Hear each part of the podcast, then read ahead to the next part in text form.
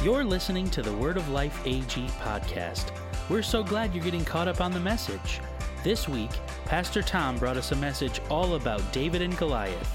Let's check it out. Well, good morning, Word of Life. It is great to be able to come and be here with you and share something that hopefully is helpful. Welcome, everyone that's online. So glad you guys were able to dial in. It is no secret that this has been a busy, active time here at the church. It was only a few weeks ago that we had Church Cleanup Day, which went awesome, and then we had Easter Feaster. Easter Feaster, which, by the way, is a great name for an outreach event, despite what some people may say.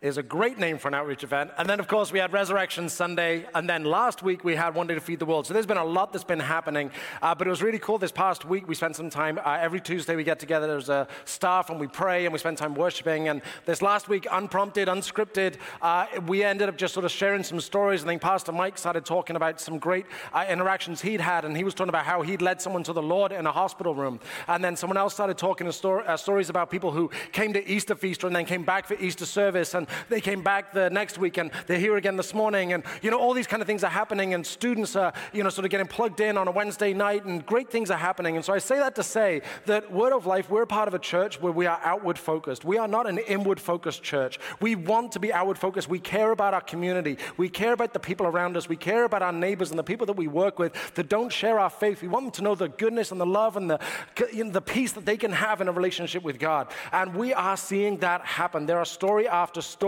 of God moving in incredible ways. It's great that we're able to see a video of someone sharing at their baptism, and I cannot wait for baptisms coming up later on this month. So we are a church on a mission.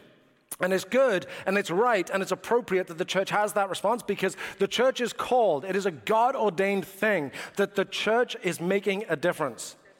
That we need to be making a difference, and that is something that we need to be taking seriously. We need to be in the mindset, and we need to have the attitude and the outlook and the approach that we are called to make a difference in the lives of people. To do that, we want to be a healthy church. We want to be a God-honoring church.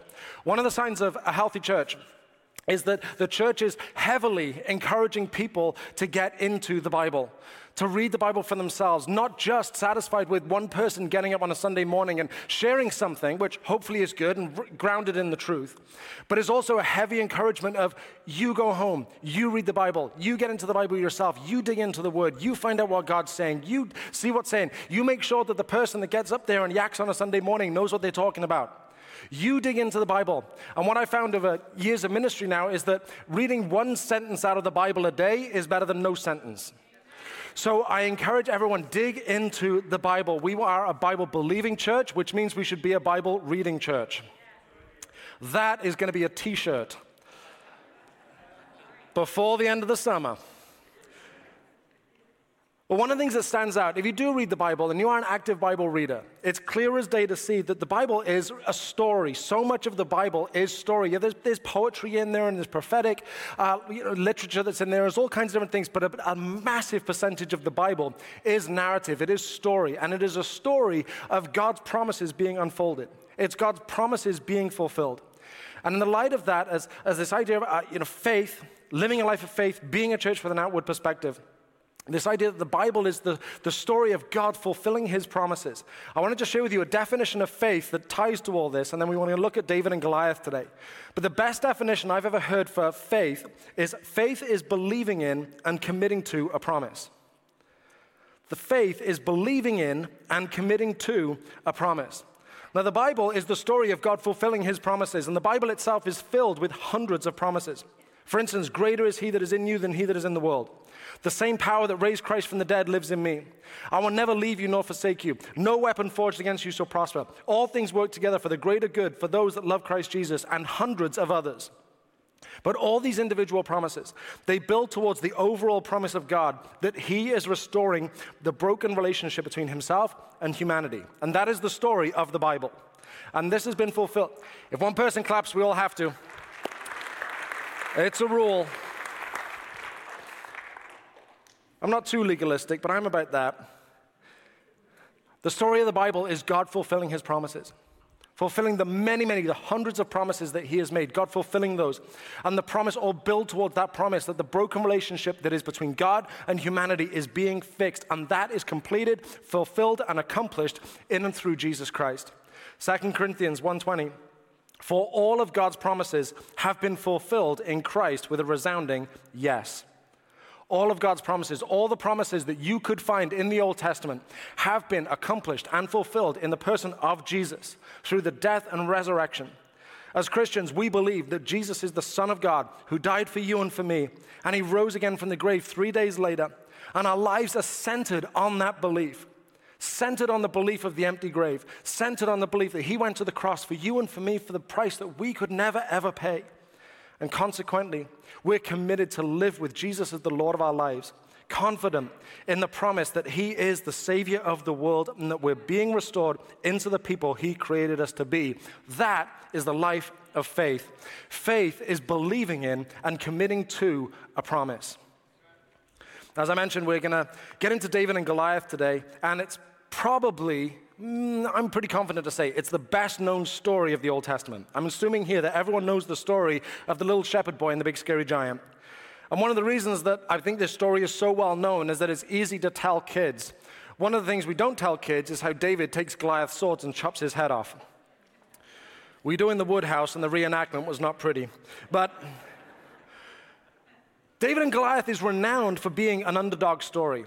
And people everywhere love an underdog story. And in many ways, it's the basis of a massive percentage of stories we tell in movies or novels is this idea of an underdog. The idea that there's an impossible challenge or an undefeatable opponent. You know, think about the rebels versus the Empire in Star Wars, or the challenge of Dorothy getting home in The Wizard of Oz, or Indiana Jones against the Nazis, or Michael Scarn against Goldenface, or England in every single World Cup. That's a true underdog story that never has a happy ending. But think about superhero movies. They all have this deep challenge of overcoming, or someone that, that is indefeatable, something like that, this idea of there being such a massive challenge. There's no possible way they can do it, but it's an underdog story, so come on, they're going to do it. We love underdog stories. And David and Goliath, it is an underdog story, and so much so that it's become synonymous that we would describe an underdog story as being a David and Goliath type event. But the story of David and Goliath is not simply an underdog story about an unlikely hero. It's an example of faithfulness. David is presented as a role model for faith, and we're also given examples of people living distant from the promises of God. Like all stories in the Bible, it's a story that helps bring understanding about God fulfilling his promises and consequently how to live a life of faith. So in the story of David and Goliath, there's a military standoff between two armies, the Israelites and the Philistines. And Goliath, he sets the challenge to fight one other person. He's a Philistine. I will come out. I want to fight one other person, an Israelite. And David comes, and it goes differently than expected. And we're going to walk through the whole account in just a moment. But before we do, I want to look at two portions from some books I read this week in preparation for today that kind of help set the scene. The first one is from a commentary that says, the Israelite army judged the situation by what they saw with their eyes. Hence, they were very frightened. Without faith... without believing in and without committing to a promise, we see only negatively when faced with difficulties. We forget our status as God's people and lose confidence in God. But David saw and judged everything by faith. He saw and judged everything by believing in and committing to a promise. Another one that I read this week, David has learned to see things others cannot see. Just as God told Samuel that God sees in a way unlike humans, now David has learned to see things from God's perspective. What God and David see in the Valley of Elah is very different from the view of the Israelite soldiers. Faith changes our perspective. Faith corrects our approach. Faith adjusts our values and our conduct. Believing in and committing to the promises of God causes us to live differently. Faith determines our response to life. In the face of life's difficulties, believing the promises of God isn't easy. In the grind of daily life and ongoing temptation to abandon God, being committed to the promises of God is often a challenge. I wrote this down this week, and maybe it's helpful for you to take a note of this too, but what I wrote is most people have good reasons for giving up on faith, but everyone has better reasons for staying faithful. Most people have good reasons for giving up on faith, but everyone has better reasons for staying faithful. Life has hit most of us in ways that we now have a list of reasons why we could give up on faith. We could justify no longer living committed to the promises of God, not centering our lives on a belief in God's promises. But no matter what the reasons are, they are superseded by the reasons to remain faithful no matter what. And the very famous story, David and Goliath, has something to teach us about this. So we're going to dig into the passage. At this point, the Philistines were Israel's persistent enemy, and they were more sophisticated. Philistine was more powerful, had a better army, stronger army. They were better equipped for battle than the Israelites. And Israel's first ever king, Saul, he had a long history of being weak, of rejecting God, and God had declared that Saul was not going to carry the anointing of the king any longer, essentially making Saul king in name only. We're going to be in 1 Samuel 17, starting in verse 1. The Philistines, I think in America, somebody say the Philistines. I'm going to say it in the Queen's English. The Philistines now mustered their army for battle and camped between Sokar and Judah and Azekah at Ephes. Saul countered by gathering his Israelite troops near the Valley of Elah. So the Philistines and Israelites faced each other on opposite hills with a valley between them. Then Goliath, a Philistine champion from Gath, came out from the Philistine ranks to face the forces of Israel. He was over 9 feet tall. He wore a bronze helmet, and his bronze coat of mail weighed 125 pounds. He also wore bronze leg armor and carried a bronze javelin on his shoulder. The shaft of his beam was as heavy and thick as a weaver's beam, tipped with an iron spearhead that weighed 15 pounds. His armor-bearer walked ahead of him, carrying his shield. Now, the message here is very clear. It's unmissable. This guy is big. He's powerful, he's strong, he should win any fight with anyone, anywhere, ever. Not only is he enormous, not only is he physically daunting, he's also got robust armor, great equipment that he's able to win any fight that he could come up against. I mean, the tip of his spear is 15 pounds. The message is simple. This guy is undefeatable. Goes on verse 8. Goliath stood and shouted a taunt across to the Israelites. "Why are you all coming out to fight?" he called. "I'm a Philistine champion, but you are only the servants of Saul. Choose one man to come down here and fight me. If he kills me, then we will be your slaves. But if I kill him, you will be our slaves. I defy the armies of Israel today. Send me a man who will fight me." I read this week as getting ready for today that there was something called, has been known by historians as the combat of champions. And so that appears to be what's happening here, where Goliath is challenging, I'm one person from one army, you send me one person from your army, and we're going to square off, and we're going to figure this out man to man. It appears to have been pretty commonplace in the ancient world, the idea that two fighters, the champion from each, would fight one-on-one. And the idea was that if your champion loses, it's interpreted that that's how the battle's going to go. So then the next step might be to call off the fight altogether, and instead we're going to negotiate this thing, and we're going to try and work something out as peacefully as possible because of how the one-on-one fight goes. So that appears to be what Goliath is doing by laying down this challenge, is that, okay, one-on-one, we're going to figure this out. We're going to fight this battle. Now, in all the Israelite army, who would be the best person to go out and fight the giant? King Saul. King Saul is the logical choice to go out and fight this fight. We see back in chapter 9 of 1 Samuel, his son Saul was the most handsome man in Israel, head and shoulders taller than anyone else in the land. You got a giant? Who's the logical person to send out? The biggest guy you got. Also in chapter 10, so they found him and brought him out, and he stood head and shoulders above anyone else. So King Saul is the biggest guy the Israelite army has. He should be the one out there, leading the charge, leading the fight, getting it done. It should have been Saul's chance to prove himself. He's the one everyone should have been looking to go into combat with Goliath. But verse 11, when Saul and the Israelites heard this, they were terrified and deeply shaken. These soldiers, the Israel army, they were supposed to be living in the promises of God. They were supposed to be the most faithful, resolute people on earth because they knew they had God's favor and his hand was fighting for them. Instead, we see them terrified and deeply shaken. Saul and his army should have been embracing their rightful place as God's chosen people and the beneficiaries of his promises. But to find a hero and a role model, we have to move the story 12 miles away to Bethlehem, the town made famous every Christmas around the world. Verse 12, now David was the son of a man named Jesse, a Ephrathite from Bethlehem in the land of Judah. Jesse was an old man at that time, and he had 8 sons. Jesse's 3 oldest sons, Eliab, Abinadab, and Shimea, nailed it, had already joined Saul's army to fight the Philistines. David was the youngest son. David's three oldest brothers stayed with Saul's army, but David went back and forth so he could help his father with the sheep in Bethlehem. Now, the first time we encounter David is in the previous chapter, in chapter 16.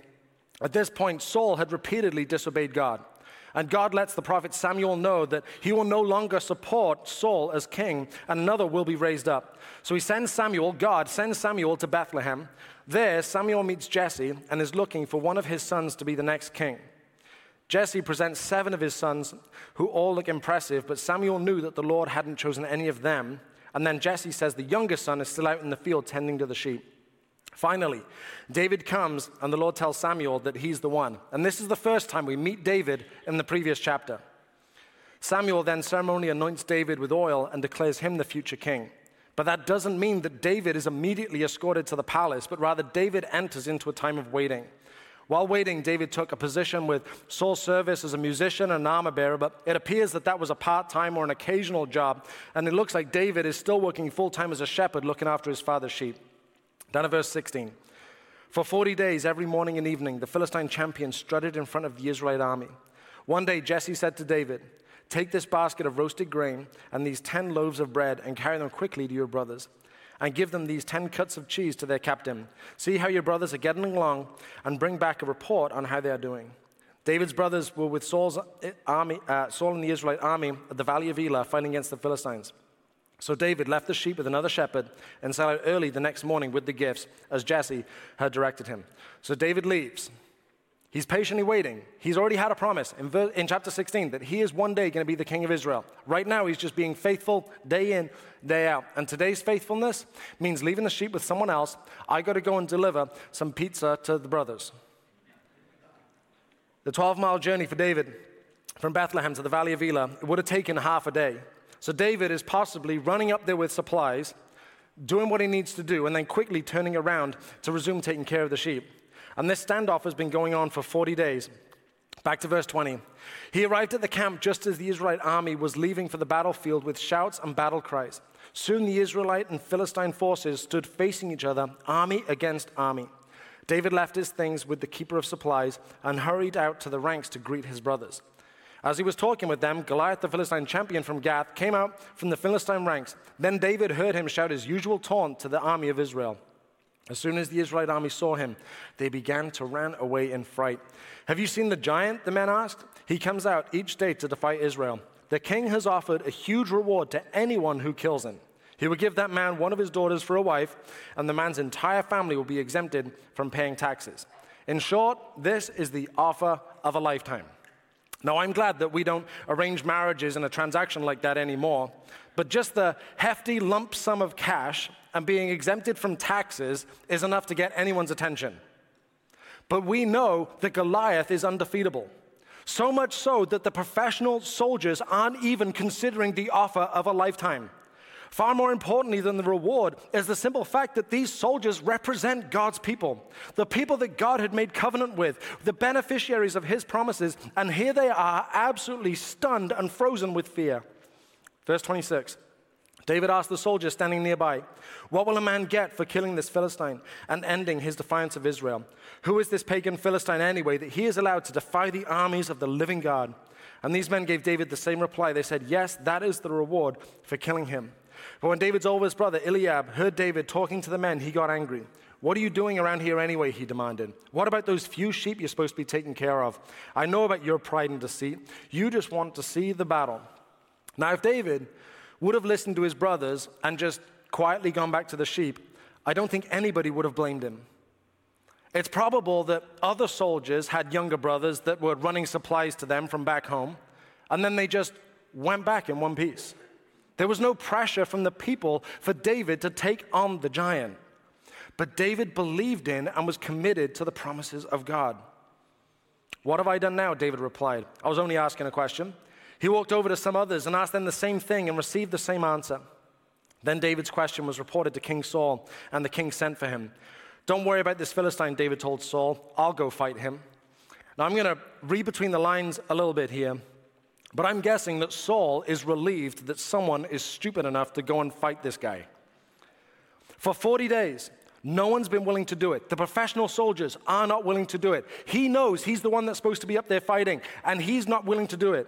Saul is probably relieved that finally someone has stepped forward, only to find out that it's this young kid, not even old enough to join the army. Saul's response, "Don't be ridiculous," Saul replied. "There's no way you can fight this Philistine and possibly win. You're only a boy, and he's been a man of war since his youth." And here, Saul is, of course, pointing at the obvious, and it's not a wild conclusion. Verse 34, David persisted. "I've been taking care of my father's sheep and goats," he said. "When a lion or a bear comes to steal a lamb from the flock, I go after it with a club and rescue the lamb from its mouth. If the animal turns on me, I catch it by the jaw and club it to death.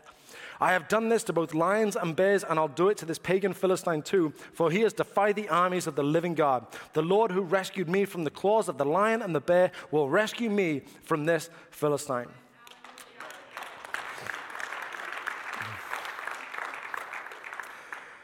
You know, while there's a lot that can be said about the preparation that God took David through, what clearly stands out is that David has a confidence, a deep, unshaken confidence in God's ability to fulfill his plans and purposes in the face of a formidable enemy.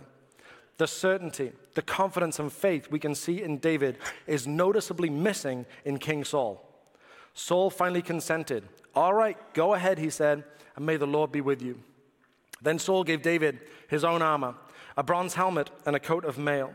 David put it on, strapped the sword over it, and took a step or two to see what it was like, for he had never worn such things before. "I can't go in these," he protested to Saul. "I'm not used to them." So David took them off again. And I was looking through some old pictures this past week, and I saw this one of my two sons. And we have that there. There we go. So those are the Wood Boys. And one day, they decided to put my clothes on. And that's the mental image that came to me when I read about David putting on Saul's armor. There is one time, I wasn't here for this, but Megan assures me it's a true story, that one day Megan called for pizza for the kids, and then while the pizza guy knocked on the door, Elijah, my oldest, put on one of my shirts, answered the door in one of my shirts, which is obviously way too big, and in the best British accent you've ever heard, said, "Hello, my name's Daddy. How many pizzas do you have?"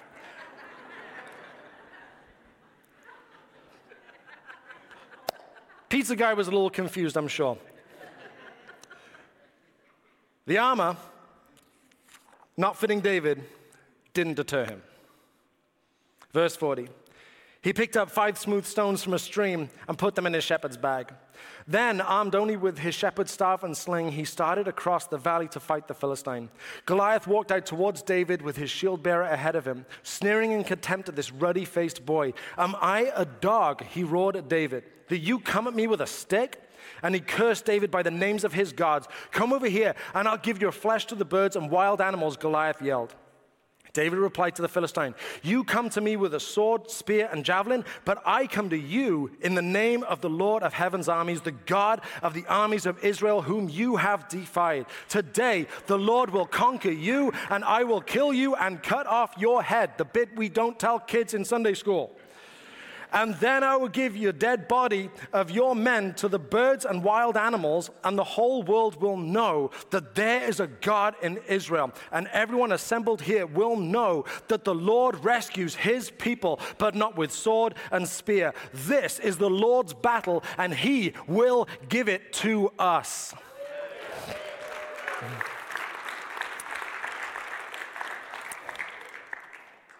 Goliath cursed David and defied the God of Israel. And David repeats over and over again that this is not his battle. This is the Lord's battle. "It's not in my strength, but in God's strength that this battle will be won."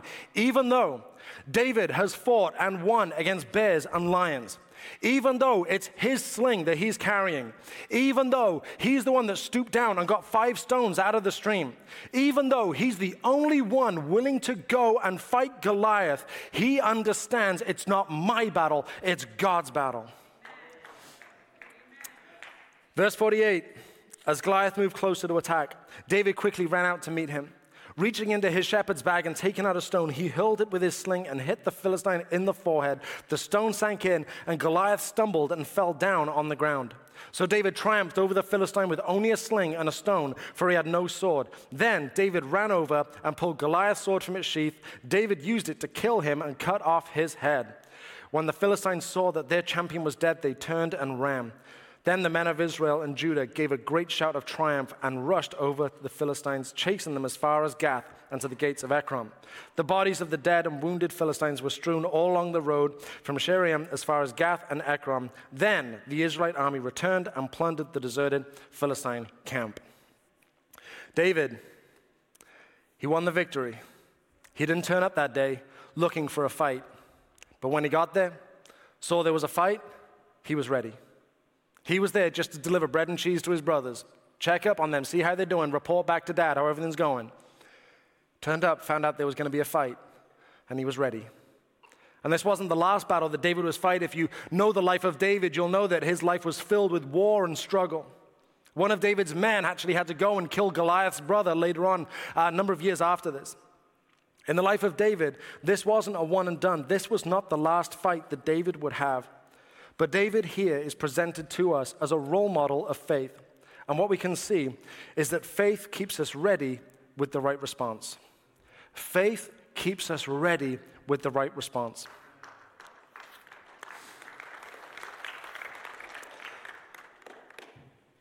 David, he's living with a promise. We already did an overview and a summary of chapter 16 where David is anointed to be the next king, where Samuel comes to his small village and says, okay, there's another son somewhere. Where's this other son? He's like, well, I guess we got David out in the field. I mean, someone should probably go get him. David is the least likely person to ever go on to do anything great and amazing. Not even his own family believes he's impressive. There is nothing that looks like he is going to achieve anything noteworthy, but he has a promise from God. He has been anointed by the prophet to be the next king.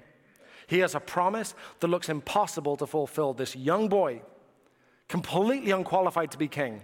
No earthly reason that he should be God's chosen person to be the king, but he's got a promise. Fast forward to chapter 18, David has become respected around the king's court, including building a strong relationship with the king's son, Jonathan. Saul had David stay with him full-time instead of part-time. David was promoted as the commander of the armies. David gained a good reputation for being victorious in the military. This is something from 1 Samuel 18, verse 7. This was their song, singing to David as he was victorious, that Saul has killed his thousands, but David his 10,000s. Plus, David marries Saul's daughter, Michal. He's married to a princess. So we go from unknown, forgotten, small-town shepherd boy with a promise to respected member of the ruling class, a successful commander in the army, married to a princess. In short, he goes from being nobody's choice of being a king, not even his own family's, in chapter 16, to being the most popular and most logical choice to be king in chapter 18. Between chapter 16 and 18 is chapter 17, where he kills and defeats Goliath. God used this one moment to transform everything. This one moment of faithfulness, this one afternoon of David being willing to stand up against the giant, defying the armies of Israel. God used that one moment to change everything. David went from, there is no way you're ever going to amount to anything, to, oh yeah, David's definitely going to be king one day. All because of one afternoon of faithfulness, of I'm going to step up and I'm going to take charge and I'm going to put my faith into action.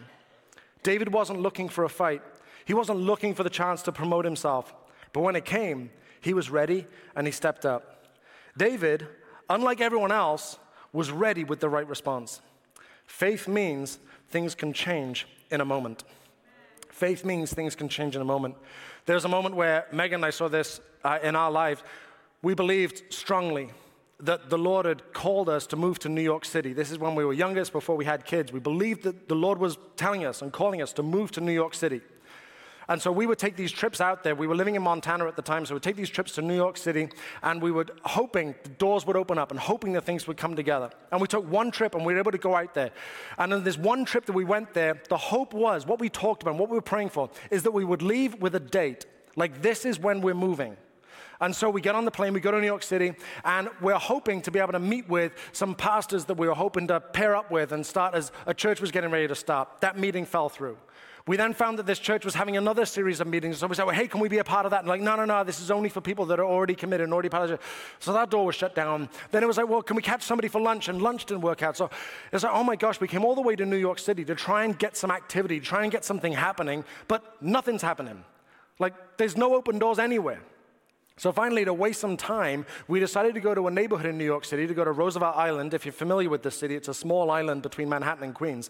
And we decided to go to Roosevelt Island. We'd seen something, and Megan liked the idea of going there and possibly somewhere to live. And so let's just go waste some time because there's nothing else to do. We wanted this to like start opening doors. No doors were opening. Frustrating.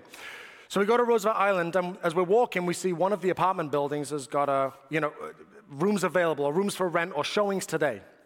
So we said, we got nothing else to do. Let's just go and sort of look at some apartments. So we looked at some apartments, loved it. Loved the location, loved the apartment. It was all awesome. And we were like, this would be a great place to live. And then we asked the stupid question in New York City, how much does it cost? And then depression really set in. So now we're really feeling down. We believe we got this promise. We believe this is what God called us to do. We believe this is what we needed to do. We believe this was our next step. So then as we're leaving, we go to the Starbucks on Roosevelt Island. Megan's in the restroom, and I'm waiting for our drinks. As I'm waiting there, a young lady comes up to me and says, hey, do you want to live here? Because if you do, you can take over my apartment. And I got my apartment in the 2008 recession, which means I get it at a discounted rate. And if you take over my contract, you get the same discount.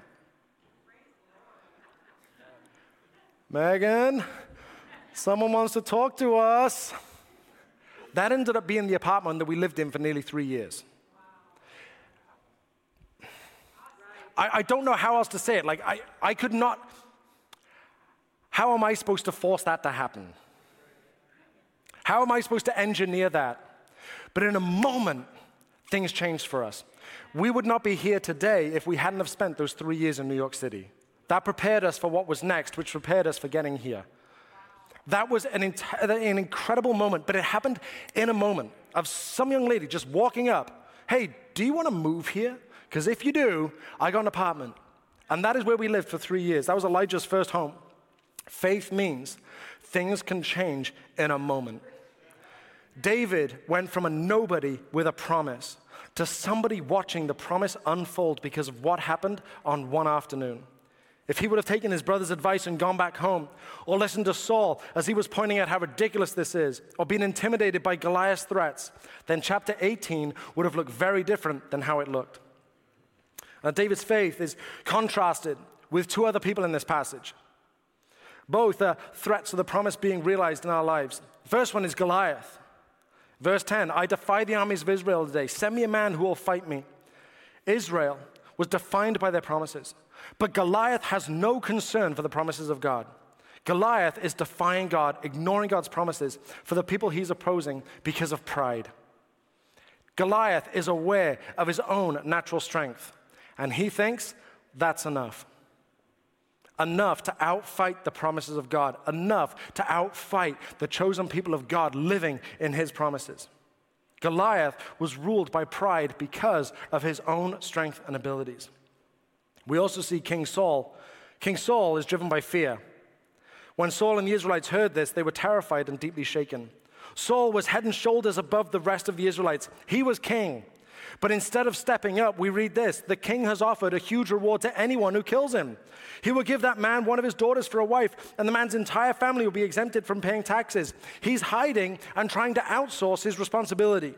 Saul is rendered useless because of fear. Goliath was outside of the promises of God because he looked at himself and decided, I'm good enough. Saul was outside the promises of God because he looked at himself and decided, I'm not good enough. The problem for both Goliath and Saul was they were looking at themselves instead of God. The outcome looked very different, but the root is the same. They were obsessed with themselves. Saul, his own inabilities, his own weakness. He couldn't possibly face this giant. There's no way we could possibly win this. There's no way that I'm adequate. Goliath was, I'm so strong. Who is this boy that comes at me? Why would you send a dog with a stick? I'm good enough. I'm strong enough. I can take this army down. I can win this fight. I am enough.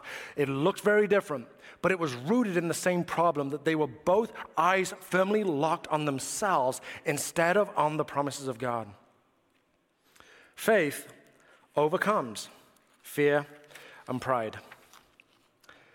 David repeats in his exchange with Goliath that it's God that will bring about his defeat. Even though David's got experience with bears and lions, even though David's got a sling, even though he's got some stones, even though he's willing to go, even though he's going to get Goliath's sword and chop off his head, he understands it's God's battle.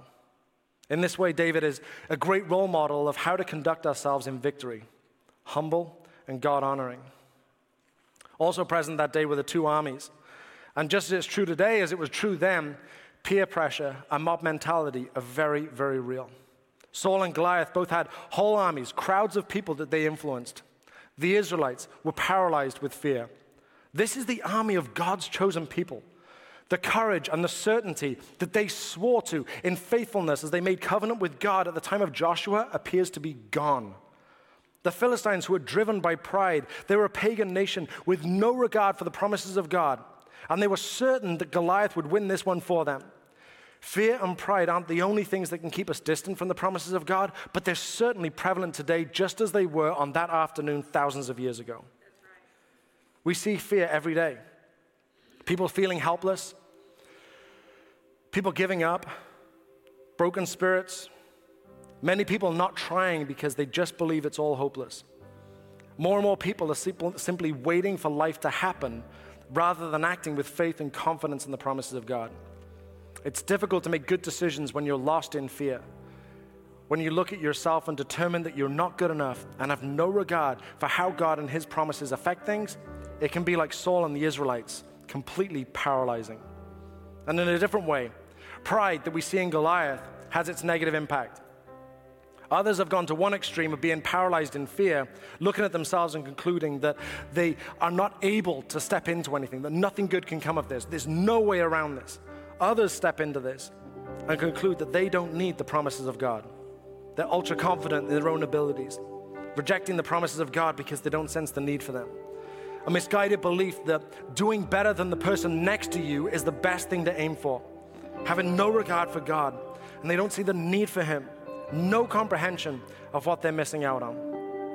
Very often, drifting with the crowd means distancing ourselves from the promises of God, because the crowd is either paralyzed with fear because they're focused on themselves, or distant from the promises of God because they're obsessed with their own ability or someone else's ability to fulfill their ambitions. This is the norm for the crowd, but faith stops us being led by the crowd. Faith stops us being led by the crowd. Will you do me a favor? Just turn to the person next to you, look at them eye to eye, and say, "You're a glass of water."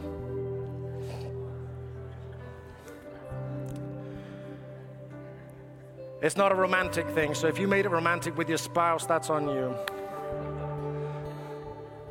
I don't have a glass of water, but I have a bottle of water. If I put this water in the fridge and it comes out super cold a few hours later, I set it down, give it time. It will adjust to room temperature. Conversely, if in the wood house we have a tea kettle because of, the obvious reasons. If I pour water from the tea kettle and I just let it set for a period of time, it will adjust to room temperature. The water will adjust to room temperature unless you do something to it. We, you, me, we will adjust our temperature to the crowd unless we do something to make sure that does not happen. We've just read the crowds of people. They were terrified with fear, the Israelite army. The Philistines, incredibly prideful. What do we need God for? We don't need Him. You're missing out by putting God first. There's no need to put any confidence in the promises of God. We can do it without Him. We got a great big strong Goliath. We got something else going on. I can do it. I can do it myself. What do we need God for? I'm a self-made man. I don't need God. The crowd will absorb people, and our temperature will adjust unless you do something to it. My friends, if you do not want your water to adjust to the temperature of the crowd, we need to be intentional about making it a different temperature. This is why. If one person claps, we all have to.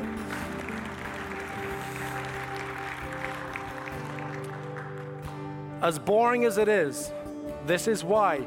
Keep saying, read your Bible, spend time in prayer, spend time in worship, fellowship with other believers. Do something in your life that is going to ensure that your water doesn't just adjust to the temperature of the crowd around you, because the crowd is paralyzed in fear and the crowd is operating in pride and is completely pushing God away and is walking away from the promises of God. Whether it's pride or fear or a mixture of both, they're abandoning the promises of God. If we do not want that in our lives, and I hope you do not, then we need to do something to keep our temperature different. We're presented with David as the example of faith, and then two different angles of people opposing the promises of God. Saul was ruled by fear, and Goliath driven by pride. Both had their eyes firmly fixed on themselves. Saul was focused on his inadequacy, Goliath was convinced of his own power, and David, he knew they were both wrong. He believed in and was committed to the promises of God. Faith takes our sense of security off of ourselves and places it firmly on the creator of the universe. Our confidence stops being rooted in our own strength. Focusing on the promises of God is a remedy. The promises of God build courage. The promises of God build courage. David had courage. Saul was paralyzed with fear. We're not accepting defeat because of our inabilities. We're not looking at the things in the world that could drive someone to fear. We're not anxiously wondering what could happen in the world, but we're simply asking, how can I be faithful today? How can I courageously stand in the face of opposition and determine that I am going to be a faithful person? The promises of God inspire humility. Goliath had no sense of humility. He was aware of how strong and how big he was. And our sense of security as believers is not found in our own abilities. My surety about the future is not in my hands. No matter how good I am, no matter how strong I am, no matter how experienced I am, I cannot fulfill the promises of God in my life. They're His promises, and He's the only one who can fulfill them. The promises of God keep us ready. David was anointed. He was going to be king. But in the meantime, he took care of the sheep. By taking care of lions and bears, he gained some experience, but when he turned up, he showed that he was not ultra confident in his own abilities, but he was incredibly confident and incredibly sure of God coming through on His promises. Repeatedly, he says that God is going to have the victory, and he was ready to step up and play his part so God could bring about the victory for the nation.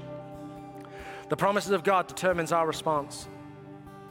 This means fighting the temptation to adjust to the crowd.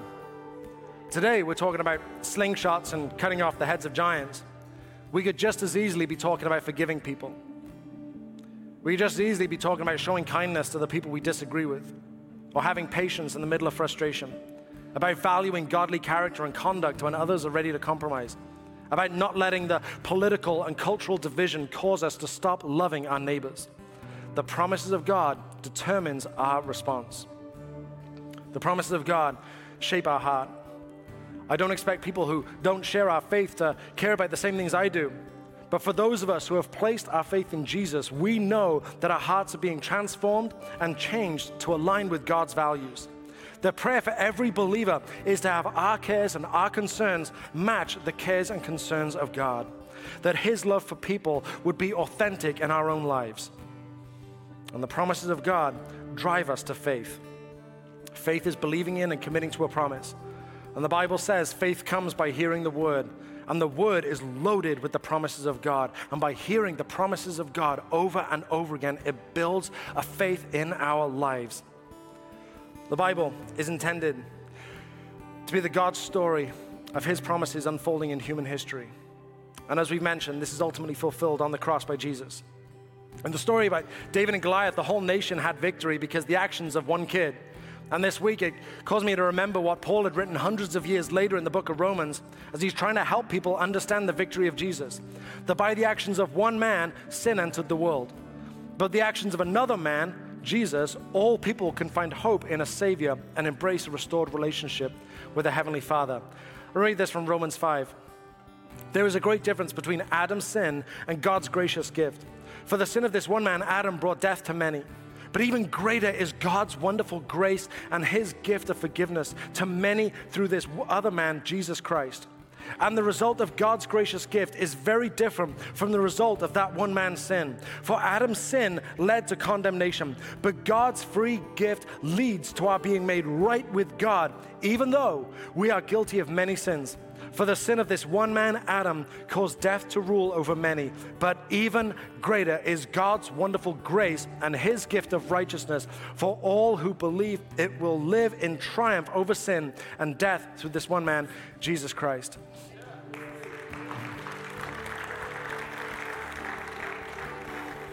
Now there's a few times in the New Testament where there's the understanding that Jesus is the ultimate fulfillment of all God's promises.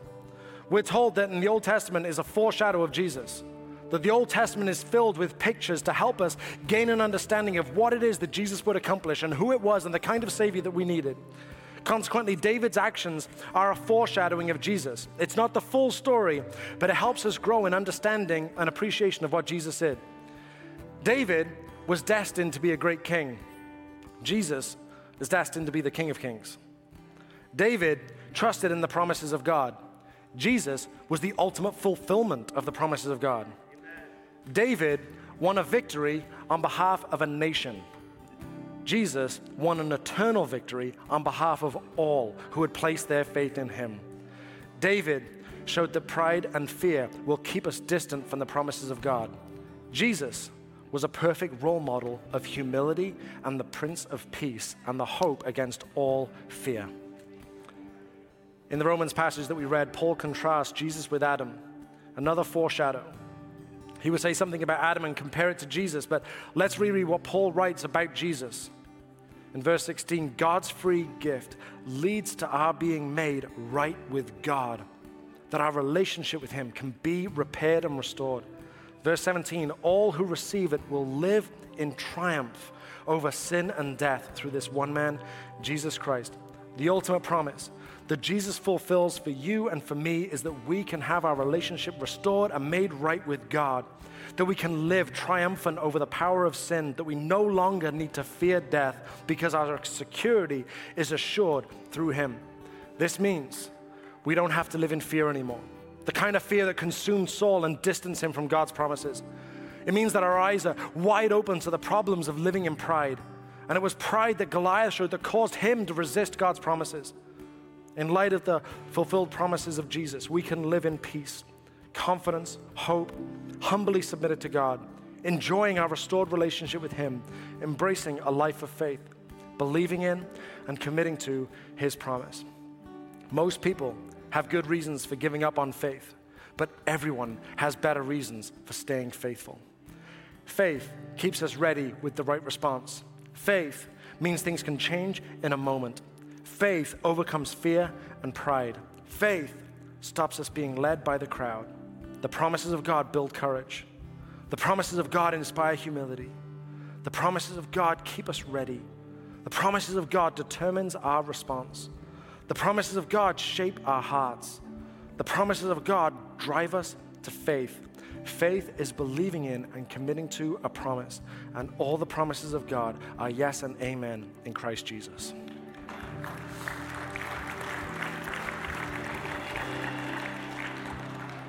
I've got a couple of questions for you. Hopefully you have a chance this week to take a few minutes and read through these and maybe write these down, talk them over with somebody. The first question is this: is fear or pride the biggest challenge to your faith? Is fear or pride the biggest challenge to your faith? And if you can identify which one causes you the biggest challenge, maybe you could also start to find out why.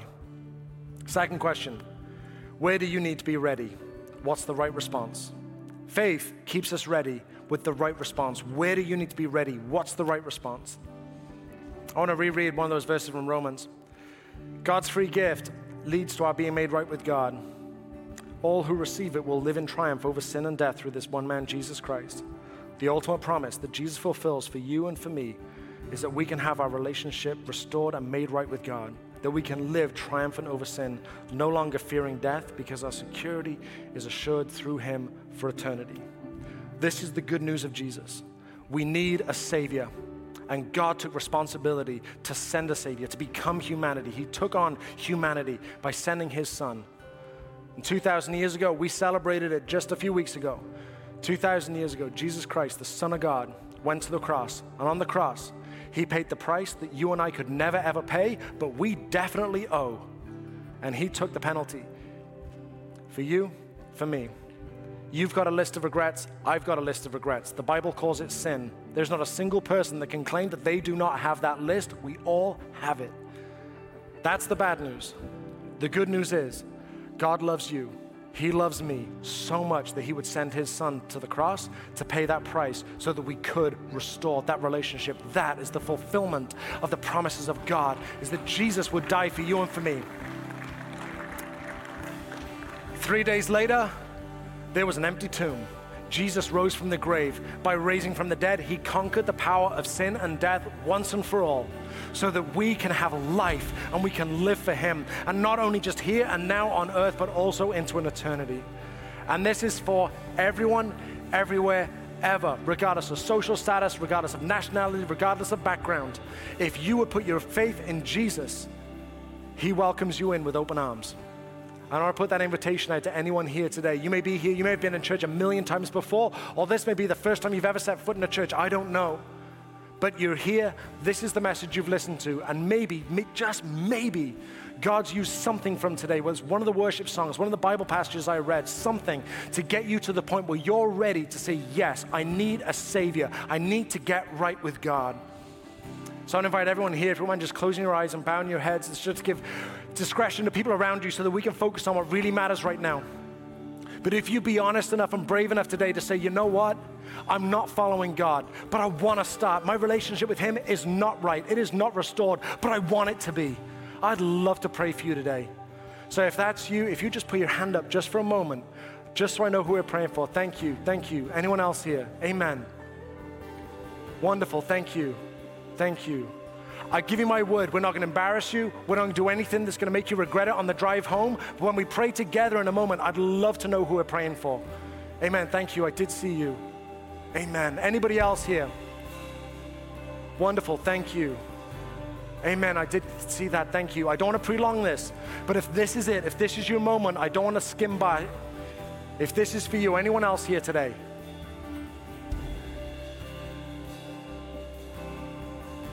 Amazing. Come on, Word of Life. Let's celebrate with people making the best decision anyone could ever make today. Amen. Well, we're going to pray a prayer together, and we do this at the end of every service. I'll say a line, and then you can repeat it back. The words are on the screen. But I believe if you pray a prayer like this, full of faith and full of confidence, it changes lives. So come on, everybody. Let's pray this together. Lord Jesus, I believe you died for me. I want to follow you. I invite you to be Lord of my life. Help me follow you every day. I want to leave my old life of sin behind and heal my broken relationship with God. In Jesus' name, amen, amen. Come on, everybody, let's celebrate one more time. Amen.